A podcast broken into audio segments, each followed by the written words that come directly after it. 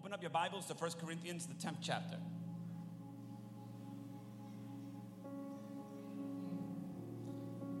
First Corinthians and chapter number 10. We're going to try to finish something we started last week. Amen. The idea was to finish last week, and today I was hoping that I could talk to you about how God is a miracle worker, but we didn't get done talking about how God is a way maker. And so today I want to finish talking about that. You know, I was tempted to just move on. I really was. I was tempted to, I, I thought I gave you enough last week, and I said, you know what? I'm just going to move on to miracle worker. Amen. And then I, I began to pray, and God said, no, you didn't really deal with the context of the scripture last week. You kind of skipped it. You went straight to verse 10 through 13, and you never really talked about 1 through 10. And you need to do it. And so I'm going to do it on today. Hallelujah. For those of you who know me or been with me for a while, you know that I'm I'm big on destiny. I preach a lot on destiny. I preach a lot on purpose. I preach a lot on progression. Amen. I preach a lot on spiritual growth.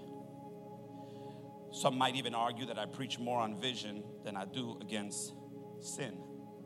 And I would say that that is true. It's not that I don't preach against sin, it's that I believe that if I can ever get you to see your own future, a vision for your life will help you not to get distracted by the enemy's tactics. Are you hearing what I'm saying? The Bible says that without a vision, the people perish. And so I can't just sit here and talk to you about what you're not supposed to do without giving you a picture of what God wants to do in your life first. Amen. And if you know that about me, hallelujah, you know that oftentimes that's where my focus is. But that does not mean that I don't preach the whole counsel of God. And so today, I came in here, hallelujah, with something heavy on my heart. And if you were roaring with me like lions on Sunday, you had to be here Sunday to know what I was talking about. That I need you to roll with me today. Amen. Because I'm going to talk to you about some serious stuff. And I think, hallelujah, especially for those that have been with me for a while, I've earned the right to speak into your life. Amen. So I need you to to be attentive, amen, and hear the word of the Lord on today. Glory to God. Let's go. First Corinthians chapter 10, beginning at verse number 1. And this is the Apostle Paul speaking. I read today in the name of the Father, the Son, and of the Holy Ghost, and the word of the Lord says it so. Moreover, brethren, I would not that you should be ignorant how that all our fathers were under the cloud and all passed through the sea and were all baptized unto Moses in the cloud and in the sea. And did all eat the same spiritual meat. And did all drink the same spiritual drink. For they drank of that spiritual rock that followed them, and that rock was Christ. But with many of them, God was not well pleased, for they were overthrown in the wilderness. Now, these things were our examples to the intent we should not lust after evil things, as they also lusted. Neither be ye idolaters, as were some of them. As it is written, the people sat down to eat and drink and rose up to play. Neither let us commit fornication, as some of them committed and fell in one day three and twenty thousand. That's 23,000. Neither let us tempt Christ, as some of them also tempted and were destroyed of serpents. Neither murmur ye, as some of them also murmured and were destroyed of the destroyer. Next verse. Now, all these things, listen to this. Now, all these things happened unto them for examples or examples, and they are written for our admonition, upon whom the ends of the world are come. Next verse. Wherefore, let him that thinketh he standeth take heed lest he fall. There hath no temptation taken you, but such as is common to man. But God is faithful. That's my favorite part right there. But God is faithful, who will never suffer you to be tempted above that ye are able, but will with the temptation also make a way to escape, that ye may be able to bear it. He is a waymaker. I said he's a waymaker. Let's go to the Lord in prayer. Father, in Jesus' name, add blessing to your word and minister to your people. Let them have ears to hear what the Spirit saith to the church today. And we thank you for it in Jesus' name. And the church said, Amen and Amen. Let me begin asking you a very simple question in this place. Hallelujah. How's your faith? How's your faith? A matter of fact, look at somebody real quick if they're next to you and just ask them the question How's your faith? That, that's, that's important, hallelujah, not to easily uh, ignore or look over because your faith will be tested. Your faith will be tested. Hallelujah. Uh, you often hear me say that a faith that is not tested is a faith that cannot be trusted. So listen, and, and, and so I'm never impressed by how good someone talks. I always wait for trouble because trouble lets me know where your faith really is. As a matter of fact, when we're talking about faith, even as to uh, Ephesians 6, where the Bible talks about the armor of God, it doesn't talk about the armor of God when we get to faith as being an offensive weapon, it's a defensive weapon. It is a shield, hallelujah. So, in essence, what I'm saying is, how is your shield? How is your ability to endure the fiery darts of the enemy? Because he will often shoot some at you. Amen, somebody. Do you not know that in those days when they fought, they were literally fiery darts? They, the enemy would literally light the arrows on fire and shoot them at the enemy in hopes to hit them or hit their homes. Because even if they didn't hit you, they hit your home, your home would catch fire. If your home would catch fire, that means you had to come out.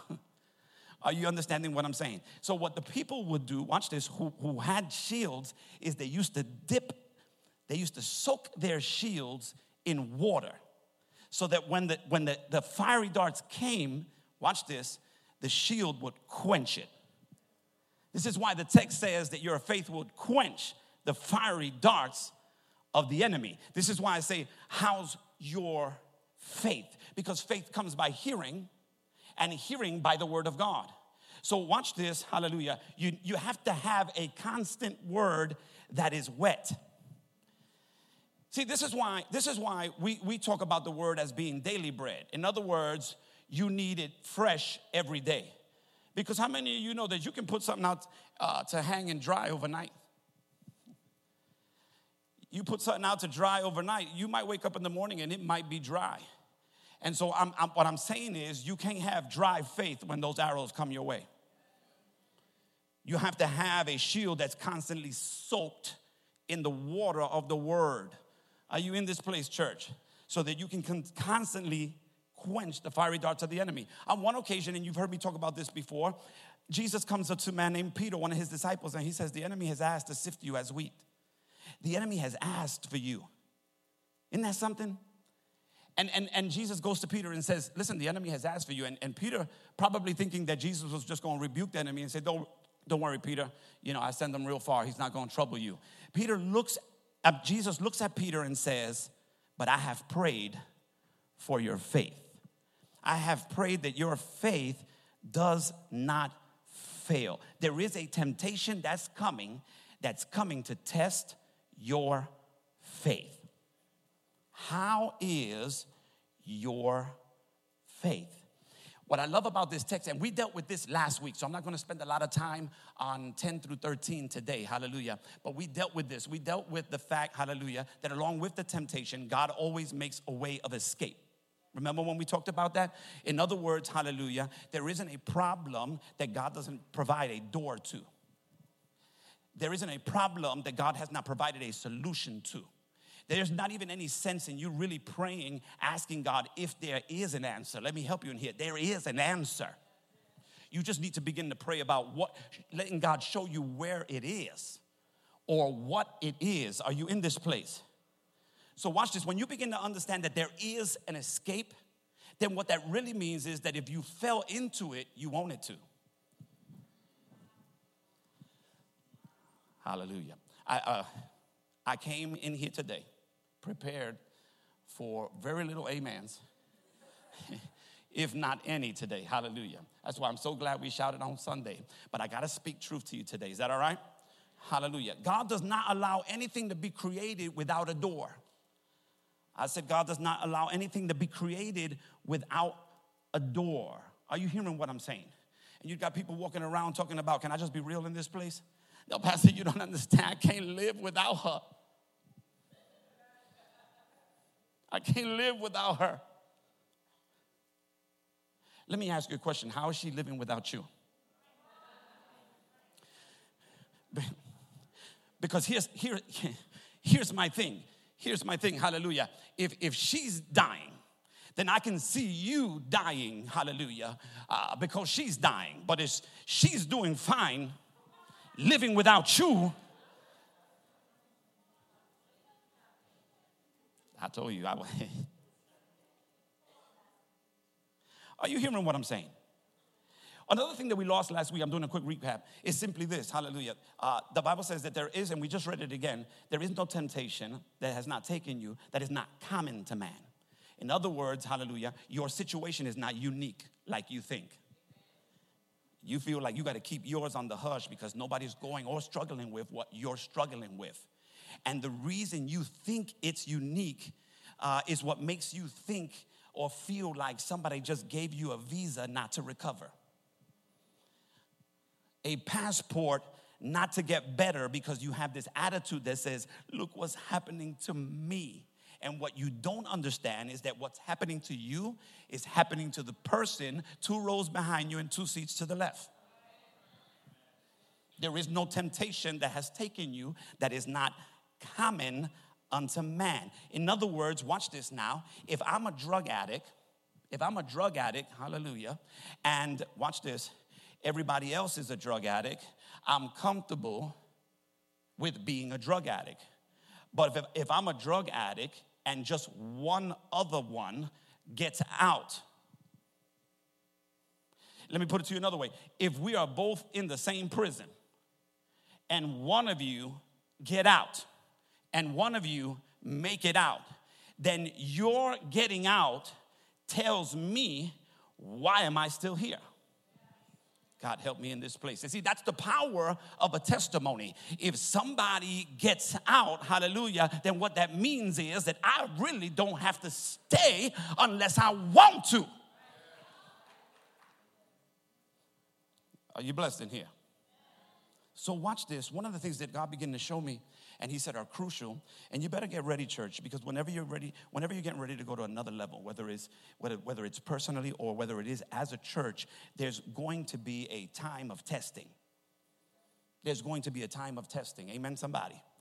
Hallelujah. You just don't listen, even in school, you just don't go to another grade. you got to pass a test. Amen. Hallelujah.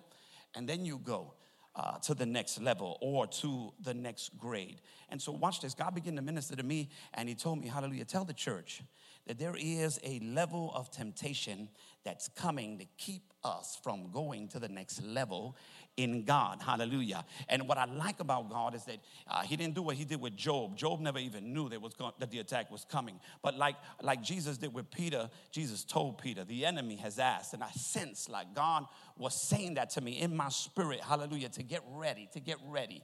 Amen, somebody. And so I want to prepare you to overcome. Is that all right? I want to prepare you to over. It is Bible class, isn't it? I want to prepare you to overcome on today. Hallelujah. When you look at this story, watch this. The Apostle Paul is talking to a church named Corinth. If you study the church of Corinth, you understand that the church of Corinth was going through some serious issues. If you just study the name Corinth, the name Corinth alone means corruption. There was some stuff going on in this church. Paul addresses this church, watch this, and he begins to use an Old Testament story to talk to them about where they are. And he's telling them, watch this now, they struggled, watch this, with what you're struggling with right now. And they could not overcome it. And what they struggled with that they could not overcome, hallelujah, you're struggling with, but you should be able to overcome. That happened to them as an example unto you, the text said, so that you could overcome. Are you in this place? And so, watch this. God showed me through the text that there were five tests, five temptations that the people in the wilderness went through. Hallelujah. And the Apostle Paul is addressing Corinthians saying, You are going through the same thing. And when I read it, hallelujah, I was just going to move on. But the Lord said, No, even in the 21st century, we are dealing with the same things. Are you in this place, church? Hallelujah. This is one, this is one of those messages when you hear something, you're just gonna have to be honest with yourself. Amen, somebody. So when you look at the text, the first thing that it says, hallelujah, was that they lusted. They lusted, hallelujah. Now let's talk about that for a quick second. Now, when we talk about the word lust, understand that the word lust in and of itself is not necessarily a negative word, even though oftentimes when it is used, it is used negatively. Uh, uh, when you lust after something, it means that you desire it uh, very much. Uh, the word lust is such a heavy word that usually it is defined as you wanting something so bad you're willing to do just about anything to get it.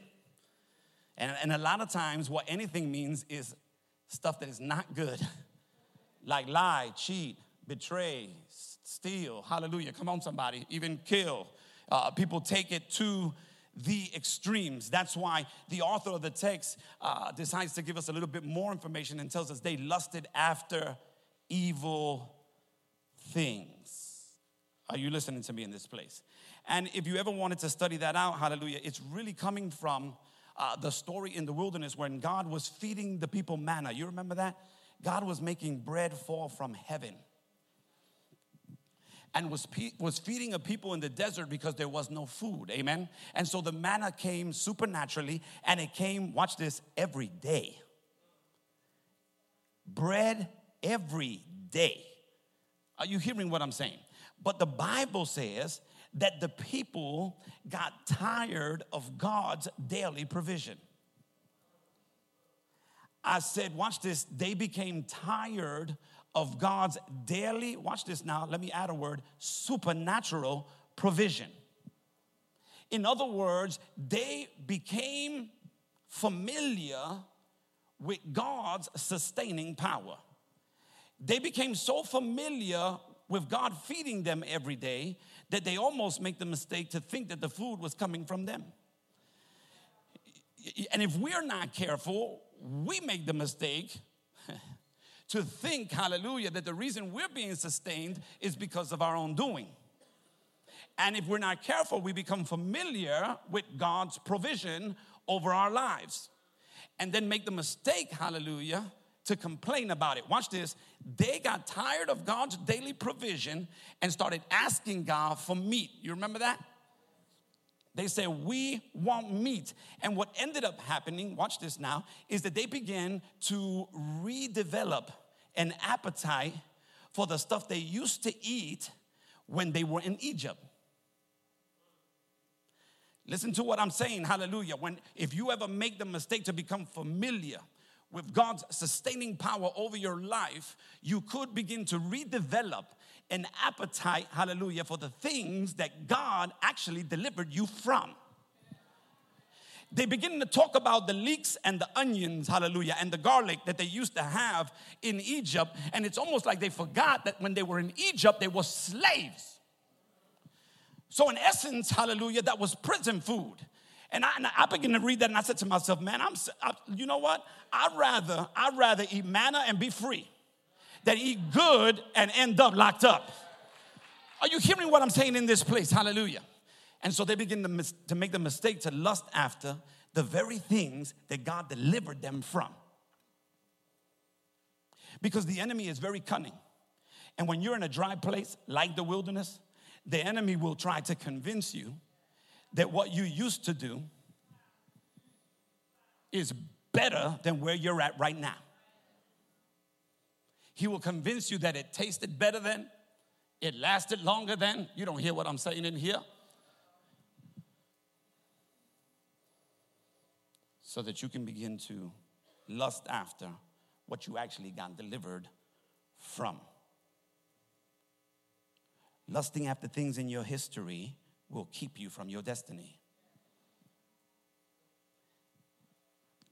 Paul is telling the church at Corinth because of this, because they couldn't overcome this, they could not enter into all that God had for them.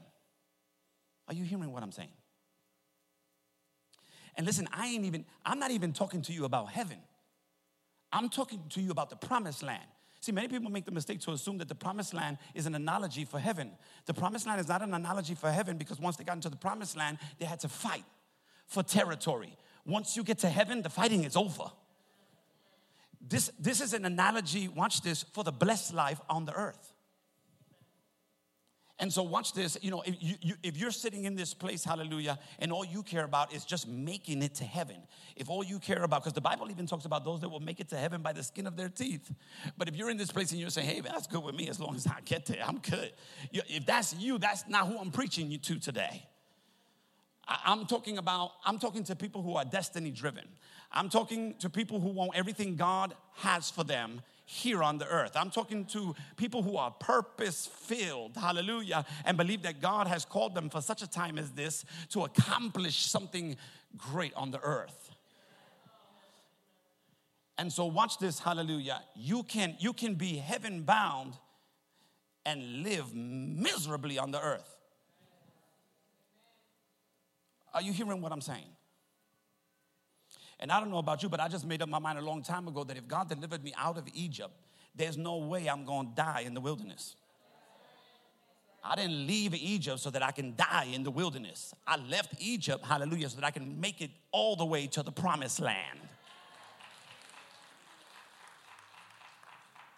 Are you hearing what I'm saying, church?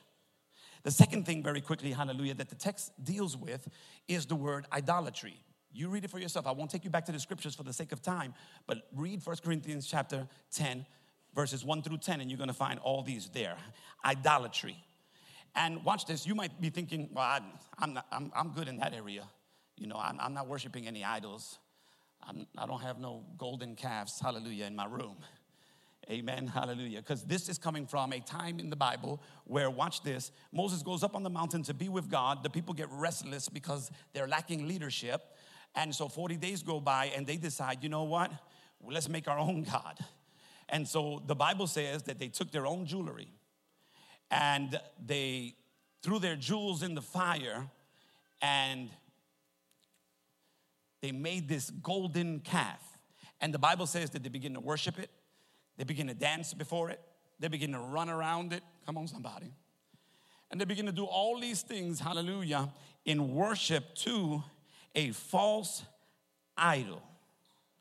Now, you're in here and you're probably thinking, well, I don't have any idols uh, in my life. Hallelujah. Can I just submit to you that not all idols are visible and plain in your sight? Are you hearing what I'm saying? One of the things that God showed me through this text immediately was simply this. Notice this, because I always got to come right out the text. So watch this. Uh, the Bible says that they took their jewels, their substance, amen, and they threw it in the fire, and they made this idol. Are you hearing me? Oh God, help me in here. So, watch this. An idol is something that controls your money. I said, an idol is something that controls your money. You know, you ever wonder why God oftentimes would challenge you in the area of money, hallelujah, when He would ask you for an offering, is because He wants to know where your allegiance is because the Bible says you cannot serve two masters because you're going to love one more than the other. And when he says two masters, notice that he didn't say God and Satan, he said God and mammon. He said God and money because he wants to know where your heart is. Amen, somebody. Because, hallelujah, when your heart is right, giving is not a problem. And oftentimes, if God wants to test your heart, He'll test it in the area of giving. It's just like when you go to the doctors. You know how you go to the doctors and the doctor starts prodding on you and he'll say something like, Does it hurt here? Does it hurt here? Does it hurt here? Does it hurt here? And all of a sudden you get to a place and, oh. And when it hurts, he says, Does it hurt there? And you say, Yes. He says, You know what? We're going to have to do some further examination. Why? Because it's not supposed to hurt there. Oh, God, have mercy. It's not supposed to hurt there. If you're with me so far in this place, shout glory. The Bible says, watch this, that they ate, they drank, right? And then they rose up early to play. So an idol, watch this, is something that controls your schedule. I said an idol is also something that controls your schedule, controls your time. Amen. You want to know if something is an idol? You want to know if God is having to compete with an idol in your life? Where are you spending your time? Where are you spending your money? Are you trying to squeeze God into your busy schedule? Or are you making your schedule around God? Are you hearing what I'm saying in here? Hallelujah. It's getting quieter by the minute. Notice, notice, notice that he says, watch this. Uh, when you read the story uh, in the Old Testament about when they danced around this golden calf, there were particular words that the Bible mentioned. I ain't got time to take you to them right now. But watch this. He said gold, he said silver, which is really talking about currency, is talking about money. Amen. And then he said wood, wood idols. Now, you know, that's the stuff we use to build our homes. You know, if you're not careful, you make houses idols. And then he said metals. Metals talks about vehicles. Are you hearing what I'm saying? And let me just throw this out here. God don't mind you having any of it. He minds it having you. God help me in here. Let me say that one more time. God don't mind you having money. He minds money having you. People often misquote that scripture, hallelujah, that, that, that, that, well, this is how they quote it money is the root of all evil. And some of you might listen to it that that's how it goes. No, it's not. It says the love of money. The love of money is the root of all evil. In essence, what God is saying is, I don't mind you having it as long as you don't bow down to it. As long as you understand, hallelujah, that those things that I provide for you are add ons to your life, they're byproducts of you seeking first the kingdom of God.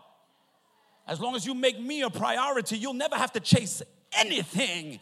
If you make me a priority, I'll make things chase after you. Oh, I wish the church would catch that. Hallelujah. Are you blessed in here? Don't bow down to them. And you think that this is really talking about materialism, but I'll take it a step further. What this is really dealing with, watch this, is the idol, and this is one you don't see. It is the idol of self gratification. That, oh God, the idol of self gratification. It's, it is the idol of satisfying myself. I live to satisfy me. Me, me, and it's all about me. And can I, can I just submit to you that that spirit has crept into the church? I said it has crept into the church. You're not careful, you don't even hear anybody preaching on sacrifice. Nobody's talking back to me. Uh, you don't. You, you, go to the, you go to the Christian bookstore, and on the bestsellers list, on the top shelves, you ain't gonna have no books on sacrifice. They're gonna be. They're, they're gonna be five steps to a better you. Becoming a better you, developing a better you. And while, listen, I'm not mad at you trying to better yourself, hallelujah, as long as your motives are correct, hallelujah. I'm a little concerned that we're not talking about sacrifice anymore. Are you hearing what? In other words, there was no time in their schedule to serve others.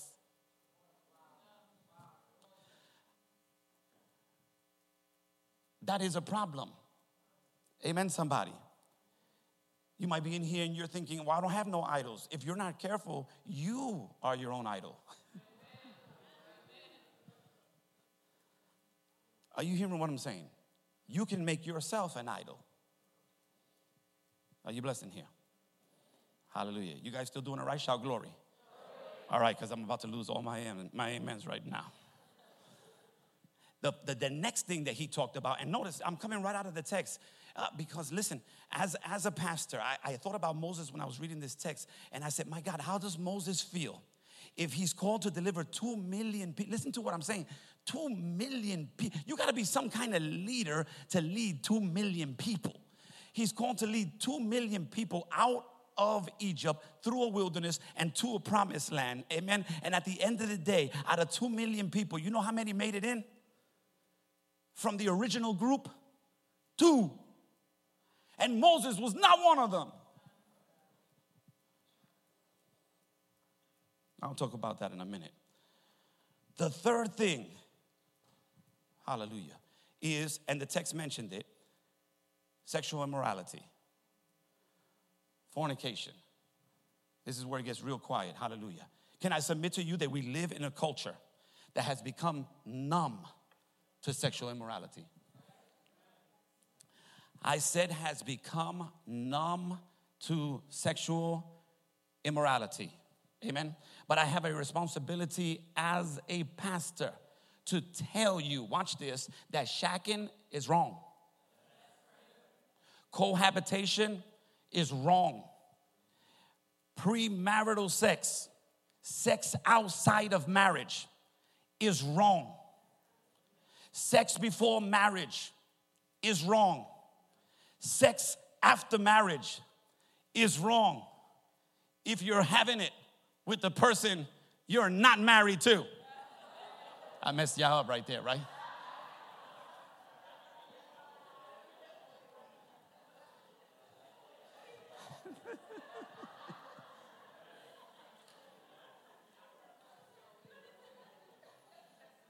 The Bible calls it adultery. Is wrong. We, we become numb to it, even in the church. As though we serve a contemporary God now that's not the same as the Ancient of Days. My Bible says that He is the Lord God that changeth not. He is the same yesterday, today, and forever more. Are you hearing what I'm saying? He challenges us for a reason. I, and I really don't got time to get into all of it today, hallelujah. But I want to submit to you that this is a serious thing. The reason is so serious because when I read this text this time, I felt compelled of the Lord to have to talk about it because He said, Watch this. Notice what the text says 23,000 people died in one day because of that one thing. 23,000 in one day. You know, oftentimes when we talk about that three little word sin, we often say sin is sin. But let me submit to you that there are areas in the Bible where it talks about different kinds of sins. I know we like to say that sin is sin, and, and in essence, you're, you're not incorrect when you say sin is sin, but the Bible talks about sin is against the body and how they are different than other sins. Are you hearing what I'm saying? Oh God, have mercy in this place. Hallelujah. And so, watch this. The reason I'm talking about this today is because listen, if the apostle Paul thought, was, thought it was important enough to tell a church that he recently started that these were the five things that didn't allow the people in the wilderness to make it to their destiny, then I felt compelled to the Lord to tell the church today that these same five things will keep you from becoming everything that God has for you. Now, if you're not interested in becoming everything that God has for you, that's one thing. But if you're in this place and you believe God for great things, you're not entering into those things until you overcome these things right here. He's admonishing them because he wants them to overcome. And you have to understand, as your pastor and your leader, hallelujah, I want you to get there. I don't want to get there, turn around, hallelujah, and just find Caleb. You understand? Joshua and Caleb were the only ones that made it to the promised land from the original group. And he took, watch this, a, a young generation that was 20 years and younger. Nobody from the original group made it except for two men because of these five things. And so you can shout praise until you turn purple. Test day is coming. And I, I, am at a place in my life, hallelujah, where I'm just not going to praise, I'm going to possess. As a matter of fact, I'm praising to possess. Because you could be singing about something you'll never walk in. Are you blessed in here?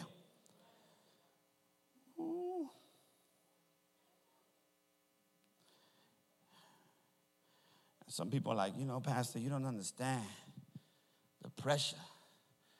If I don't give it to him, He's going to get it from somewhere else. Bye. Bye. Bye. I mean, bye. Jesus, have mercy in here. If he ain't practicing self control now, he ain't to practice self control later. Hallelujah. When he's tempted, you know.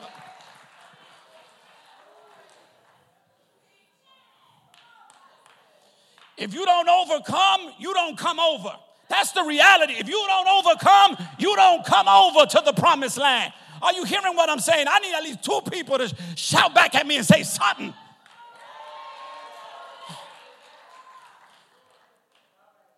I'm going to preach it.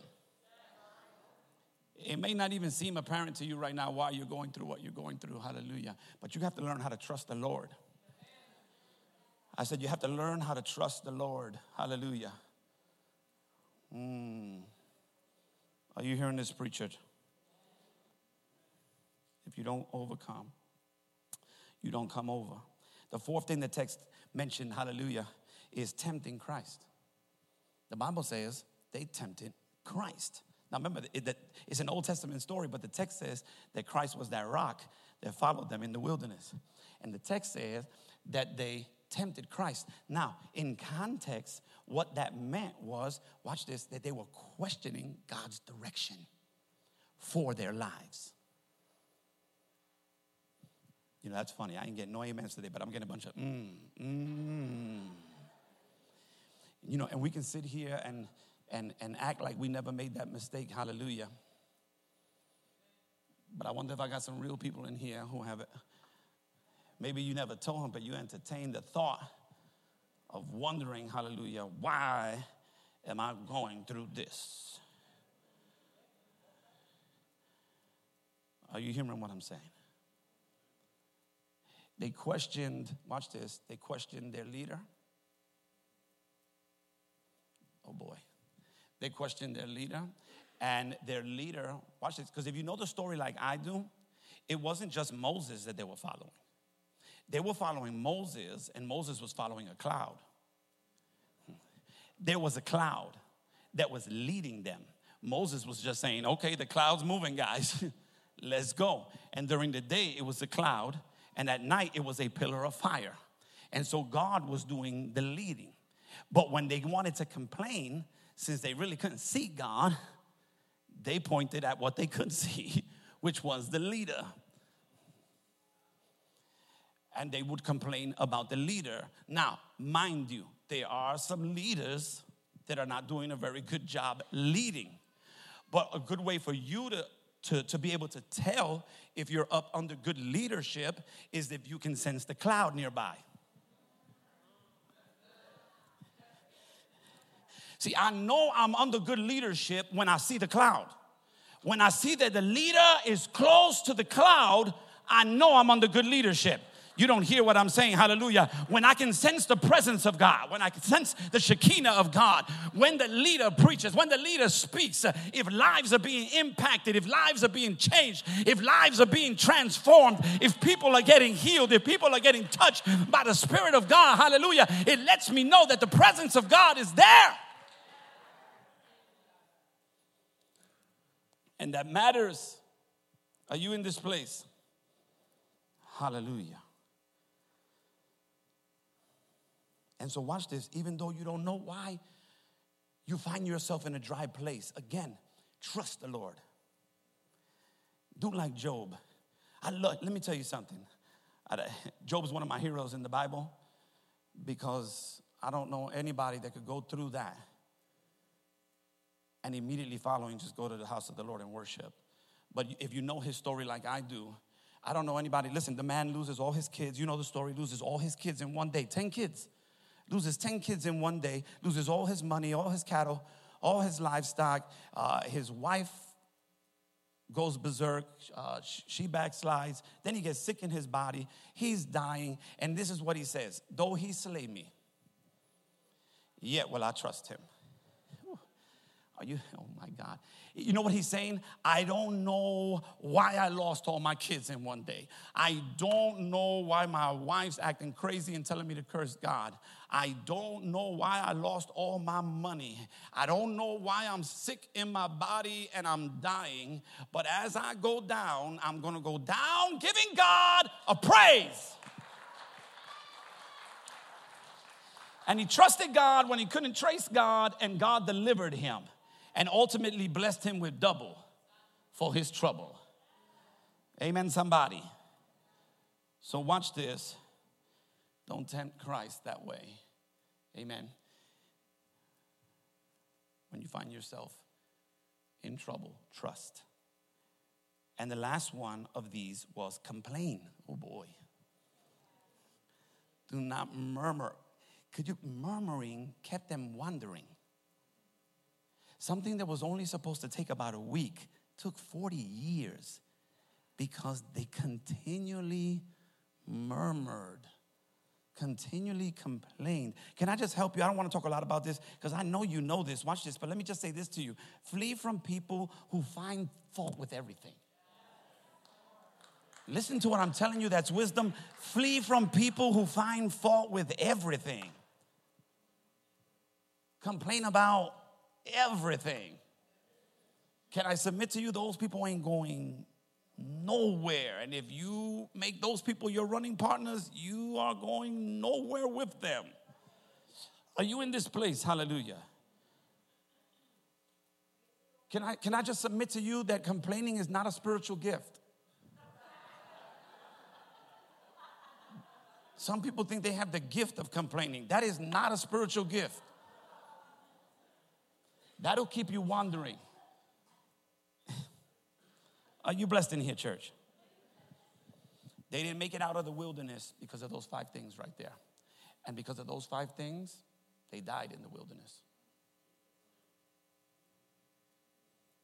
Are you hearing what I'm saying? I refuse to get on this side of glory and be dry until I die.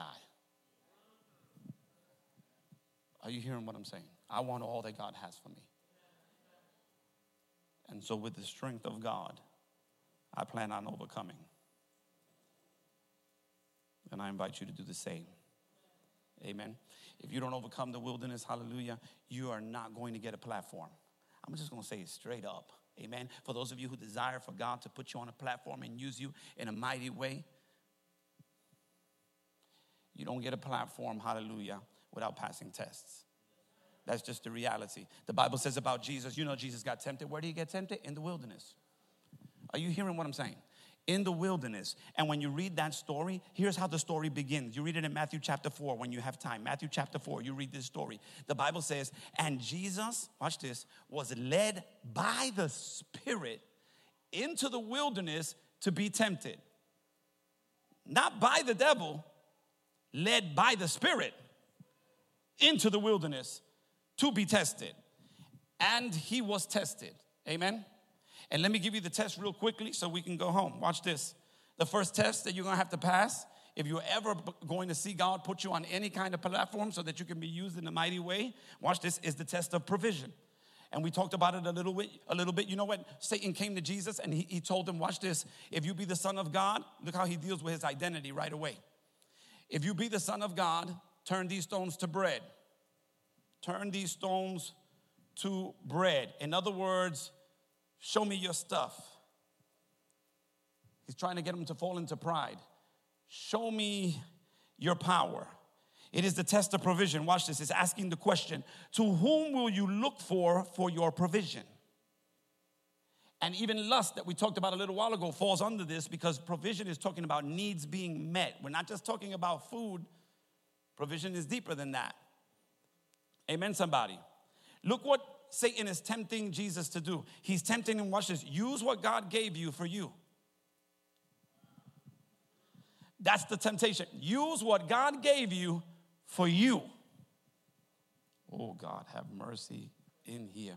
In other words, Satan is coming to convince you to meet your own need in an improper way. And you need to be able to say, It is written. Oh God, I said, you need to be able to say, it is written, but you cannot say it is written if you have not kept the word. I said, You cannot say it is written if you have not kept the word. This is why you often hear me say it's not just enough to read the word and it's not enough just to hear the word. You have to meditate on the word because it's only when you meditate on the word that you're able to keep the word. And when Satan comes to tempt you in a particular area, that's not the time to look for a word,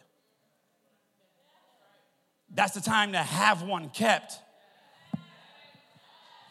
Because when Satan, when Satan comes to tempt me, I ain't got time to go in my Bible and say, now where was that word that Pastor Edgar talked about three weeks ago? What scripture was that? that he, you in trouble. You need to have a word for that specific area of temptation you're experiencing at that moment. Jesus is not looking for the word, He is the word. He says, It is written, man shall not live by bread alone but by every word that proceedeth out of the mouth of God. Amen, somebody. Ooh, the test of provision. Who are you trusting to take care of you? The second one is the test of protection. You know, Satan is so cunning. Satan knows the word too. I said, Satan knows the word. If, if you understand this story, Satan quotes what I call the protection scripture of all the Bible, which is Psalm 91. Satan quotes it to Jesus and says, Why don't you jump off this cliff? Does not the Bible say that before your feet can dash upon the rocks, that your angels will take charge over you and catch you before you hit the ground? How many of you know that story? Hallelujah. Hmm. Satan told Jesus, watch this, it is written. You read that text carefully. He told Jesus, it is written. God, help me in here. Hallelujah. There are a lot of people that are walking in deception and have scripture to back it up. I said there are a lot of people walking in deception and they have scripture to back it up. Because watch this, if I can take scripture out of context, I can prove anything.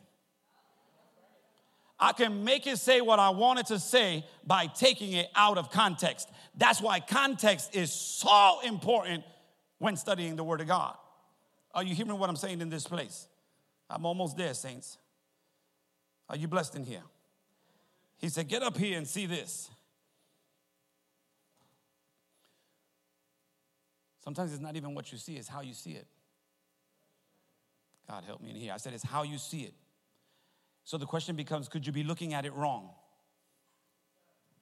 Could you be looking at it wrong? And can I just submit to you, never make decisions when your emotions are very high. Because you don't make good decisions when you're blind.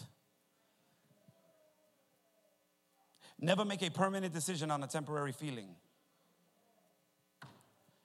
Never make a permanent decision on a temporary feeling because you'll get over it in no time, but you can't retract those words. Amen, somebody. Hallelujah. Mm. Be careful that you have a clear head when you make decisions. Amen. If your perception is off, you're going to make bad decisions every time. And some of you can testify in this place. Hallelujah. Because the enemy has tempted you with people who later on you looked and you were disgusted with. Oh, yeah. Tempted you with people, hallelujah, that later on, when you look back, you were disgusted with. And that's a sign that he caught you when your perception was off. Are you hearing what I'm saying? Oh, God have mercy. But God is our protector. Amen. Hallelujah. I don't have to show you anything, devil. I know who God is and I know who I am. When you're really spiritual, you ain't got to tell nobody. That's why I'm never impressed with people who come up to me to give me their spiritual resume. I'll just wait for trouble. Trouble will tell me where you're at. Are you hearing what I'm saying, church? Hallelujah. You're that old saying that says, talk is cheap. Show me by how you endure. Amen. And finally, power, the test of power. The test of power. Can God trust you with power? Can God give you a platform right now to represent Him? Satan told Jesus, watch this now, if you bow down to me, I'll give you all this. What is he saying? I'll give you power. Now, in order to give power, you have to have power. Notice that Jesus never tells Satan, You don't have power. he just says, It is written. Because Satan took Adam's power. And so he has power to give. Jesus just understands that he has more power. Are you hearing what I'm saying in here? Oh God, have mercy in here. There was a man in the Bible, his name was Pilate, who told Jesus, Do you not know that I have the power to crucify you or to let you live? And Jesus looks at him and said, Come on, man. You ha- listen, you don't have no power unless it has been given to you by my Father. The only power you have is power that has been given unto you. You don't have no power over me. Are you blessed in here, church? Ooh, God. You know, you, you, you can't just come in here on Sunday talking about power.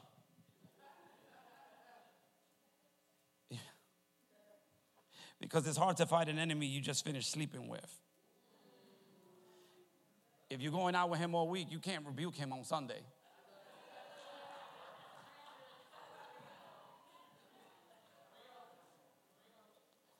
And Satan is not offering you things you don't like. Can I just tell you that about the enemy? He don't waste ammunition. He's not offering you stuff you don't like. If alcohol is not your struggle, he's not trying to get you to drink. He's coming at you with what he knows you like. You sit there and act cute. I'm coming right there where you are. He's coming, he knows, he's been watching you long time, knows your specific weakness and he's coming at you, hallelujah, with a specific temptation that he believes is going to take you out. But God is faithful. That along with the temptation, he makes a way of escape. Hallelujah. And so what you got to understand is that it does not matter what situation you find yourself. If you if drugs is your issue and you find yourself in a room full of a table full of drugs, hallelujah. You got to understand that at some in some place in that room there's a door. I said, someplace in the room, there's a door. Hallelujah. Stop looking at the drugs and look for Problem with us is when we're so focused on the issue, we can never see the door because we focus on the problem. Are you hearing? Me? But God said there is a door. In other words, you can overcome it. And if you fell into it, you wanted to. I got two minutes. Let me land this plane. Listen. Five things that kept them from entering. Jesus comes and teaches us about three tests that you have to pass if you're going to walk on a platform. The Bible says, watch this. The story starts by him being led by the Spirit into the wilderness. But then it, when he's finished, the Bible says, and Jesus came out, watch this, in the power of the Spirit and the fame of him the fame of him went abroad. In other words, now that you passed, you went in led by the Spirit, you passed, came out with power, and now there's a platform. Are you in this place, church? Anybody in here believing God for greatness? Now, I want to end with this right here, real quick, because this has been proven in my own life. Hallelujah. And I believe I can preach on this. Every time God, we know that God's a waymaker, right? He'll open up the Red Sea, he'll make Jericho walls fall. Hallelujah. He'll, he's a waymaker. That's part of his nature. That's who he is. But when you read these stories in the Bible about how God makes a way, notice that he keeps using somebody to do it. He'll use a Moses, right, to open up the Red Sea. He'll use a Joshua to make the Jericho walls come down. And so I remember reading when I was studying for this, and I said, God, could you use me to be a waymaker? Or can you make a way through me for others? And God said, Yes, number one, overcome. Overcome. Number two, you ready? Serve. Sir, if David were here, and I'll close on this note. If David were here, you know David, right? The guy who took down the giant. If David were here, he would tell you that morning that I went out, I didn't go out to fight. I went out to serve. Anybody know this story? His father told him, Take food to your brothers who are already on the battlefield. Watch this, watch this. And so while he was serving other people, he discovers himself. He begins to learn who he is by helping others be who they are. Are you in this place, church? And he was on his way, but he wasn't on his way to fight. He was on his way to serve. You see, today, we don't want to serve, but we still want to be seen. And you won't be seen until you serve. Are you in this place, church?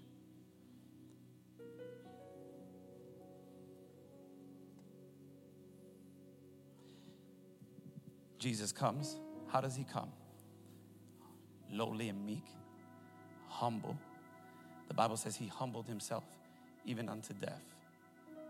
The Bible says that he became the servant of all. He served so amazingly that he cannot be forgotten. They've been trying to get rid of that name forever, and they still can't do it. And they won't be able to do it. Remember the woman with the alabaster box? She served him that day. What did he say about her? As long as the gospel is preached, she will be remembered because of her, because of her service.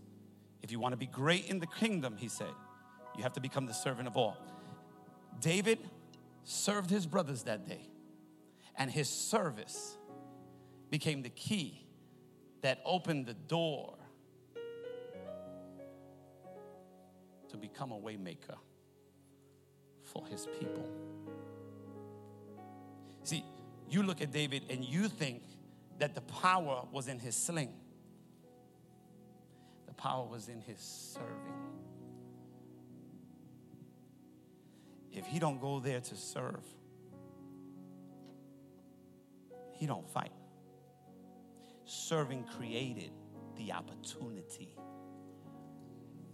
for promotion. Are you in this place, church?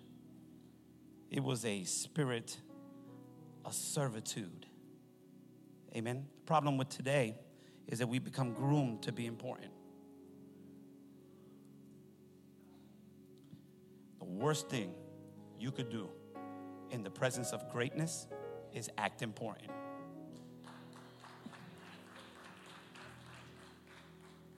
Mentors are not impressed It's the worst thing you could do. Whenever God gives me an opportunity to get in the presence of greatness, I don't say nothing. Because if I only have an hour with you, why do I want to spend that hour talking about stuff I already know? Trying to impress you. Just speak. For the next hour, I'm just going to listen so that you can help me change my life and take it to another place. Amen, somebody. The bridge between where you are and where you are going is not your sling, it is your service. In other words, greatness is not determined by how high you go, it's determined by how low you go. I said, greatness is not determined by how high you go, it is determined by how low you go. David serves. He's bringing, che- you know the story 10 pieces of cheese to his brothers, but he serves. And he takes a giant's head off. Jesus serves, watch this, to the going down of the grave. And the Bible says he crushed Satan's head as a result of it. Amen, church. He went down first and then he came up. That's how you do it in the kingdom. I said, that's how you do it in the kingdom. Until you can humble yourself, you will not kill your giant. Until you can humble yourself, you will not kill your giant. You have to be willing to be looked down upon first. Did you hear what I just said? You have to be willing to be looked down upon first. David comes to Goliath, and Goliath says, Remember, this guy's like nine feet tall. He says, Am I a dog that you come at me with sticks? And he's looking down at the boy. But you have to be willing to be looked down upon. Jesus let everybody look down for three days. For three days, he let them look down upon him. But early Sunday morning, God,